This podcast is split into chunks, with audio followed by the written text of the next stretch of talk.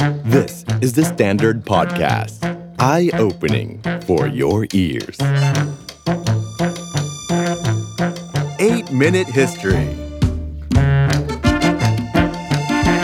สหราชอาณาจักรช่วงนี้คือช่วงแห่งการผัดแผ่นดินนะครับ จากรัชสมัยของพระราชินีอลิซาเบธที่ 2 นะครับ ก็เป็นพระเจ้าชาร์ลส์ที่ 3 ครับ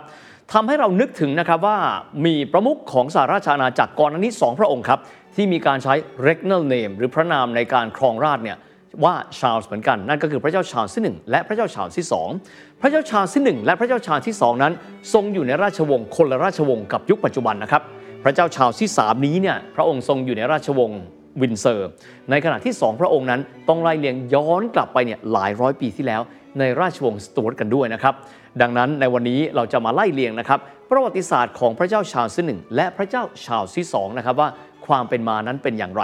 แต่ที่เราจะไล่เลียงนะครับ พระราชประวัติของพระเจ้าชาร์ลส์ที่หนึ่งและพระเจ้าชาร์ลส์ที่สองนี้ ไม่ใช่เพียงแต่ว่าพระองค์นั้นทรงมี regnal names หรือพระนามที่ใช้ในการครองราชนั้นเหมือนกันกับพระมหากษัตริย์องค์ปัจจุบันของสหราชอาณาจักร แต่เพียงอย่างเดียวนะครับ แต่เป็นเพราะว่าช่วงเวลาดังกล่าว ช่วงแห่งการครองราชของพระเจ้าชาร์ลส์ที่หนึ่งต่อมาจนถึงช่วงเว้นวรรคของระบอบสมบูรณาญาสิทธิราชของอังกฤษ จนกระทั่งการกลับมาของพระเจ้าชาร์ลส์ที่สองนั้น ถือเป็นช่วงที่มีความน่าสนใจเป็นอย่างยิ่งสำหรับคอประวัติศาสตร์กันด้วยนะครับ สำหรับวันนี้ประวัติศาสตร์ 8 นาทีก็จะมาคุยถึงเรื่องของต้นช่วงของราชวงศ์สจวตซึ่งก็เป็นราชวงศ์ของพระเจ้าชาทั้งสองพระองค์แรกนี้ เพราะว่าในช่วงดังกล่าวนั้น ถือว่าเป็นช่วงเวลาที่มีการนองเลือด และมีความผันผวนทางการเมืองอย่างมหาศาลทีเดียวนะครับ อย่างที่ได้บอกนะครับว่าเราเลือกตอนนี้มาไม่ใช่เพียงเพราะว่า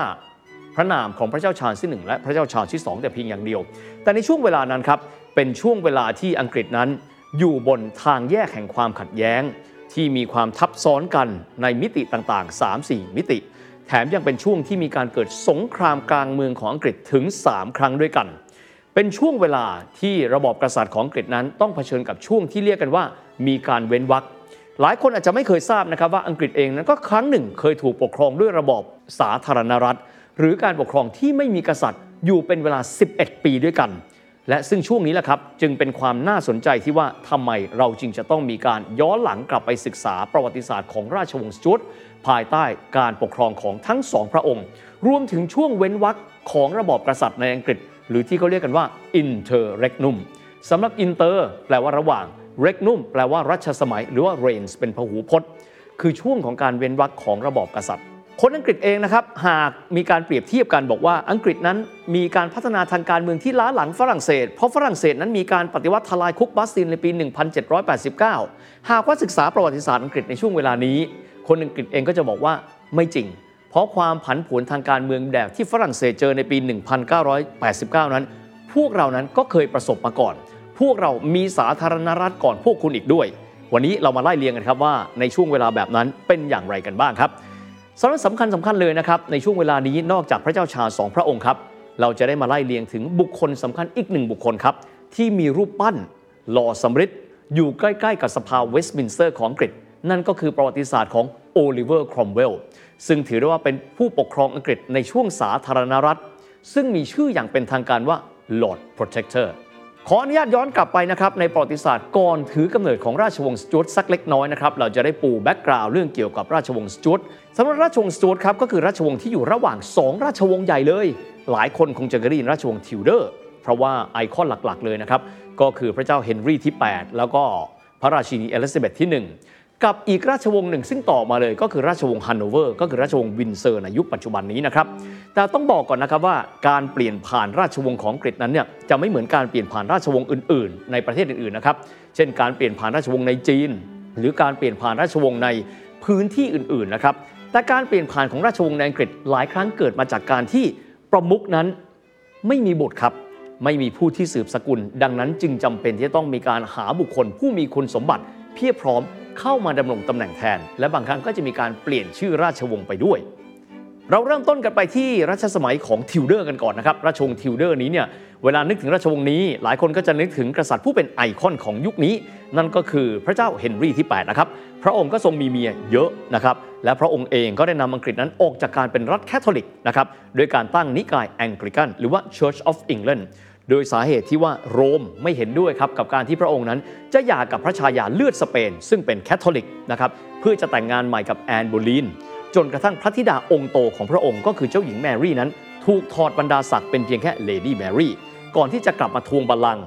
หลังการสวรรคตของพระชนกก็คือพระเจ้าเฮนรี่ที่ 8 จนกระทั่งพระองค์นั้นได้รับฉายาว่า Bloody Mary เพราะพระองค์นั้นไล่ฆ่าพวกโปรเตสแตนต์อยู่ช่วงหนึ่งเลย ต่อมาครับเข้าสู่ยุคของพระราชินีอลิซาเบธที่ 1 ซึ่งเป็นพระพักคินีพูดง่ายคือเป็นน้องสาวของราชินีแมรี่นะครับซึ่งก็เป็นธิดาของพระเจ้าเฮนรีที่8นะครับโดยพระราชินีอลิซาเบธที่ 1 นั้น พระองค์ก็ทรงครองราชถึง 44 ปีด้วยกัน ในยุคของพระองค์ครับเหตุการณ์ที่ถือได้ว่าเป็นไอคอนหลักๆ เลยของประวัติศาสตร์อังกฤษ ก็คือการที่ทัพเรืออังกฤษนั้น สามารถที่จะเอาชนะทัพเรืออาร์มาดาของสเปนได้ในปี 1588 ครับ ถือเป็นจุดกำเนิดนะครับของ British Empire หรือจักรวรรดิ British ในช่วงเวลานั้น เพราะว่าพวกเขานั้นสามารถที่จะเอาชนะสเปน ซึ่งเป็นอดีตมหาอำนาจทางเรือที่ยิ่งใหญ่ที่สุด และปิดกั้นเส้นทางในการเดินทางไปค้าขายสำรวจโลกของอังกฤษด้วย ตลอดพระชนชีพของพระราชินีอลิซาเบธที่1ครับพระองค์นั้นดำรงพรหมจรรย์มาตลอดเลย ดังนั้นจึงไม่มีรัชทายาทสืบทอดบัลลังก์ราชสำนักเองตระหนักแล้วนะครับว่าคงจะต้องหานะครับพระญาติที่มีเลือดทิวเดอร์ ไม่ว่าจะสายใดสายหนึ่งแหละครับที่ต้องเป็นโปรเตสแตนต์นะครับมีความหมายว่าจะไม่รับชาวแคทอลิกนั้นมาสืบราชสันตติวงศ์หันไปมองโดยรอบแล้ว พบว่าผู้ที่เหมาะสมในเวลานั้นก็คือพระเจ้าเจมส์ที่ 6 ซึ่งพระองค์นั้นเป็นกษัตริย์แห่งสกอตแลนด์ ในสมัยที่สกอตแลนด์นั้นยังคงเป็นรัฐเอกราชจากอังกฤษอยู่นะครับ อาจจะถามนะครับว่า เอ๊ะ แล้วกระโดดจากสกอตแลนด์มาปกครองอังกฤษได้อย่างไรนะครับคำตอบก็คือพระมารดาของพระองค์นะครับ ก็คือพระราชินีแมรี่แห่งสกอตแลนด์นั้นนะมีศักดิ์เป็นหลานปู่ของพระเจ้าเฮนรี่ที่ 7 สับสนนิดหน่อยนะครับ แต่ตรงนี้ต้องปูพื้นไปก่อนนะครับ โดยที่ทำให้โอรสของพระนางนะครับ ก็คือราชินีแมรี่แห่งสกอตแลนด์นั้นเนี่ยเป็นผู้ที่มีเลือดทิวเดอร์อยู่ในกายของพระองค์ ด้วยความที่พระองค์ครับก็คือพระเจ้าเจมส์ที่ 6 แห่งสกอตแลนด์นี้เนี่ย พระองค์มีสายสกุลเดิม ชื่อว่าสจ๊วตดังนั้นเมื่อพระองค์นั้นลงใต้มาเพื่อครองราชของอังกฤษ ก็แน่นอนครองทั้งสองราชเลยนะครับ อังกฤษแล้วก็สกอตแลนด์ด้วย พระองค์นั้นก็เลยเปลี่ยนชื่อราชวงศ์ครับ จากเดิมทิวเดอร์มากลายเป็นราชวงศ์สจ๊วตนะครับและจากการที่พระองค์นั้นเดิมเคยเป็นกษัตริย์เจมส์ที่ 6 แห่งสกอตแลนด์เมื่อเข้ามาครองราชที่อังกฤษเป็นพระเจ้าเจมส์ที่ 1 ดังนั้นพระองค์ก็เลยมี 2ตำแหน่ง ก็คือพูดง่าย พระองค์เป็นกษัตริย์เจมส์ที่ 1 แห่งอังกฤษ และพระเจ้าเจมส์ที่ 6 แห่งสกอตแลนด์นะครับ แต่ว่าในประวัติศาสตร์จะมีแค่ 2 พระองค์ที่เป็นแบบนี้นะครับ เพราะฉะนั้นอย่าเพิ่งสับสนกันเลยนะครับ ดังนั้นนี่คือสิ่งที่เกิดขึ้นในปี 1603 ที่พระเจ้าเจมส์ที่ 1 แห่งอังกฤษ ผมเรียกสั้นๆ แบบนี้แล้วกัน ครองราชเป็นปฐมกษัตริย์แห่งราชวงศ์ใหม่ก็คือราชวงศ์สตูร์ตในยุคนั้นครับจึงเกิดสิ่งที่เรียกกันว่า Union of the Crown ก็คือปรากฏการณ์ครับที่สังคมบริเตนใหญ่ ซึ่งประกอบด้วยสกอตแลนด์ อังกฤษ และเวลส์นะครับซึ่งอยู่ภายใต้การปกครองของอังกฤษมายาวนานแล้วเนี่ยรวมถึงไอร์แลนด์ซึ่งในเวลานั้นเนี่ยอยู่ภายใต้การปกครองของอังกฤษนี้เนี่ยนะครับแบบไม่จำยอมนะฮะมีประมุขพระองค์เดียวกัน ก็คือพระเจ้าเจมส์ที่หนึ่งก็คือทรงเป็นกษัตริย์นะครับของทั้ง 3 บัลลังก์กันเลย ก็คือสกอตแลนด์อังกฤษและไอร์แลนด์เป็นธรรมเนียมแล้วครับเวลาที่ได้มีการครองราชแล้วก็จะมีการนะครับสถาปนาพระโอรสเนี่ยองค์โตนะครับเป็นรัชทายาทก็คือได้บรรดาศักดิ์ Prince of Wales ก็เลยให้โอรสองค์โตของพระองค์เนี่ยนะครับดำรงพระยศ Prince of Wales แต่จากการที่พระโอรสองค์โตของพระเจ้าเจมส์ที่หนึ่งนี้เนี่ยทรงสิ้นพระชนก่อนพระเจ้าเจมส์ที่หนึ่งดังนั้นครับจึงจะต้องหาผู้ที่มานะครับสืบราชสันตติวงศ์ต่อไป ดังนั้นจึงได้เลือกเจ้าชายชาร์ลส์นะครับซึ่งเป็นโอรสองค์ที่สองของพระองค์นี่แหละครับขึ้นมารับบรรดาศักดิ์นะครับเป็นรัชทายาทของราชบัลลังก์ แล้วมามองในเรื่องของตัวบริบทของสังคมอังกฤษนะครับหรือว่าสังคมสหราชอาณาจักรในยุคของต้นสจ๊วตกันบ้างนะครับว่าบริเตนนั้นถือได้ว่าเป็นสังคมใหญ่นะครับมีความหลากหลายหลายมิติกันเลยไม่ว่าจะเป็นเชื้อชาติดังที่เราได้ยินนะครับอังกฤษสกอตแลนด์ไอร์แลนด์เวลส์นะครับนอกจากนี้ยังมีเรื่องศาสนานะครับบางพวกเป็นคาทอลิก บางพวกเป็นแองกลิกัน Church of England แล้วก็แองกลิกันเอง Church of England เอง แต่ละพื้นที่ก็นับถือ มีวิถีธรรมเนียม มีขนบที่แตกต่างกันไปด้วย การเมืองแต่ละฝ่ายก็เห็นไม่ตรงกันนะครับบางฝ่ายก็เชื่อในราชาธิปไตย บางฝ่ายก็เชื่อนะครับในเรื่องของระบอบนะครับรัฐสภาโดยที่มีกษัตริย์นั้นเป็นประมุขเรื่องของเศรษฐกิจก็มีความแตกต่างกันทางชนชั้นกัน ดังนั้นก่อนที่เราจะเดินหน้าไปสู่ความขัดแย้งครั้งใหญ่เลยนะครับของสังคมสจ๊วต ที่นำไปสู่สงครามกลางเมืองครั้งที่ 1 2 และ 3 นี้ เราลองมาเอกซเรย์สังคมสหราชอาณาจักรกันก่อนในเวลานั้นว่า ความขัดแย้งนั้นมีกี่มิติกันแน่นะครับไปดูประเด็นที่ 1 กันบ้างครับ Union of the Crown ครับคือผู้ปกครองมาจากสกอตครองบัลลังก์ทั้งสกอตแลนด์อังกฤษ ในขณะเดียวกันพวกไอร์แลนด์เอง พวกไอริชเอง ไม่เคยมองนะครับว่า ประมุขจากลอนดอนนั้น คือประมุขของพวกเขานี่คือประการที่หนึ่งเลย ความขัดแย้งทางเชื้อชาติ ทางแง่ศาสนาครับ อันนี้ไม่ต้องพูดถึงนะครับ Anglican Church of England ด้านหนึ่ง Catholic อีกด้านหนึ่ง เกิดเป็นความขัดแย้งกัน หลายท่านที่ศึกษาประวัติศาสตร์อังกฤษอาจจะงงนะครับว่าในประเทศอื่นแล้วเนี่ยความขัดแย้งโปรเตสแตนต์กับแคทอลิกเนี่ยก็ไม่ได้ดูรุนแรงอะไร เช่นในเยอรมันนะครับตอนเหนือเป็นโปรเตสแตนต์ตอนล่างเช่นแคว้นบาเยิร์นหรือบาวาเรียก็เป็นแคทอลิกก็ไม่ได้มีปัญหาอะไรกัน แต่สำหรับอังกฤษนั้นแตกต่างครับ เพราะว่าการที่พระเจ้าเฮนรีที่ 8 มีการประกาศ Church of England ไป ในเวลานั้นครับคนอังกฤษไม่ได้มองแต่เพียงเรื่องของการเปลี่ยนนิกายทางศาสนา แต่มองว่า Church of England นั้นคือเอกลักษณ์ของความเป็นมหาอำนาจของอังกฤษ ที่มีความกล้าเพียงพอในการประกาศเอกราชและความเป็นอิสระจากศาสนาจักรที่โรม ดังนั้น Anglican Church of England มีนัยยะทางการเมืองอยู่พอสมควรด้วย และตั้งแต่การที่มีการประกาศนิกายเป็นอิสระนะครับจากโรมันคาทอลิกในปี 1534 ต้องยอมรับครับว่า พื้นที่จำนวนมากมายเลย ยังคงมีความเป็นแคทอลิก ดังนั้นการที่ราชสำนักที่ลอนดอนจะมีการยัดเยียด Church of England วิธีการปฏิบัติแบบลอนดอนเข้าไป จึงเป็นสิ่งที่สร้างความขัดแย้งในหลากหลายสังคม รวมถึงสังคมไอร์แลนด์เอง สกอตแลนด์บางส่วนก็นำมาสู่ความขัดแย้งในมิติที่ 2 ที่ร้าวลึกพอสมควร มาอีกส่วนหนึ่งกันบ้างครับ หลายคนอาจจะตั้งคำถามนะครับว่า เรื่องของการเมืองอังกฤษในเวลานั้น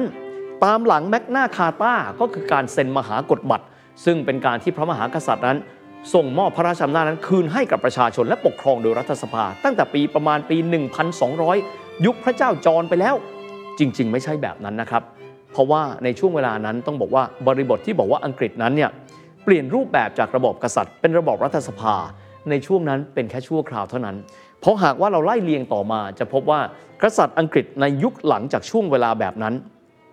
ก็ยังคงมีพระราชอำนาจเต็มมือ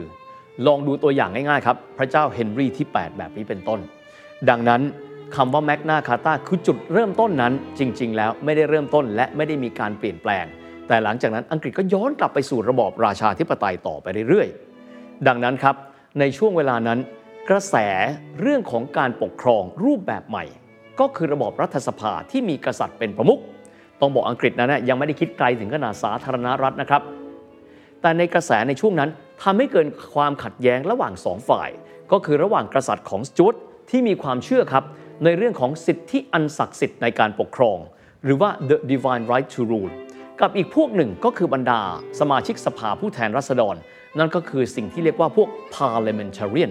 กลุ่มที่ต้องการเปลี่ยนแปลงการปกครอง เป็นการปกครองระบบรัฐสภา เพียงแต่มีกษัตริย์นั้นทรงเป็นประมุขเหมือนเดิม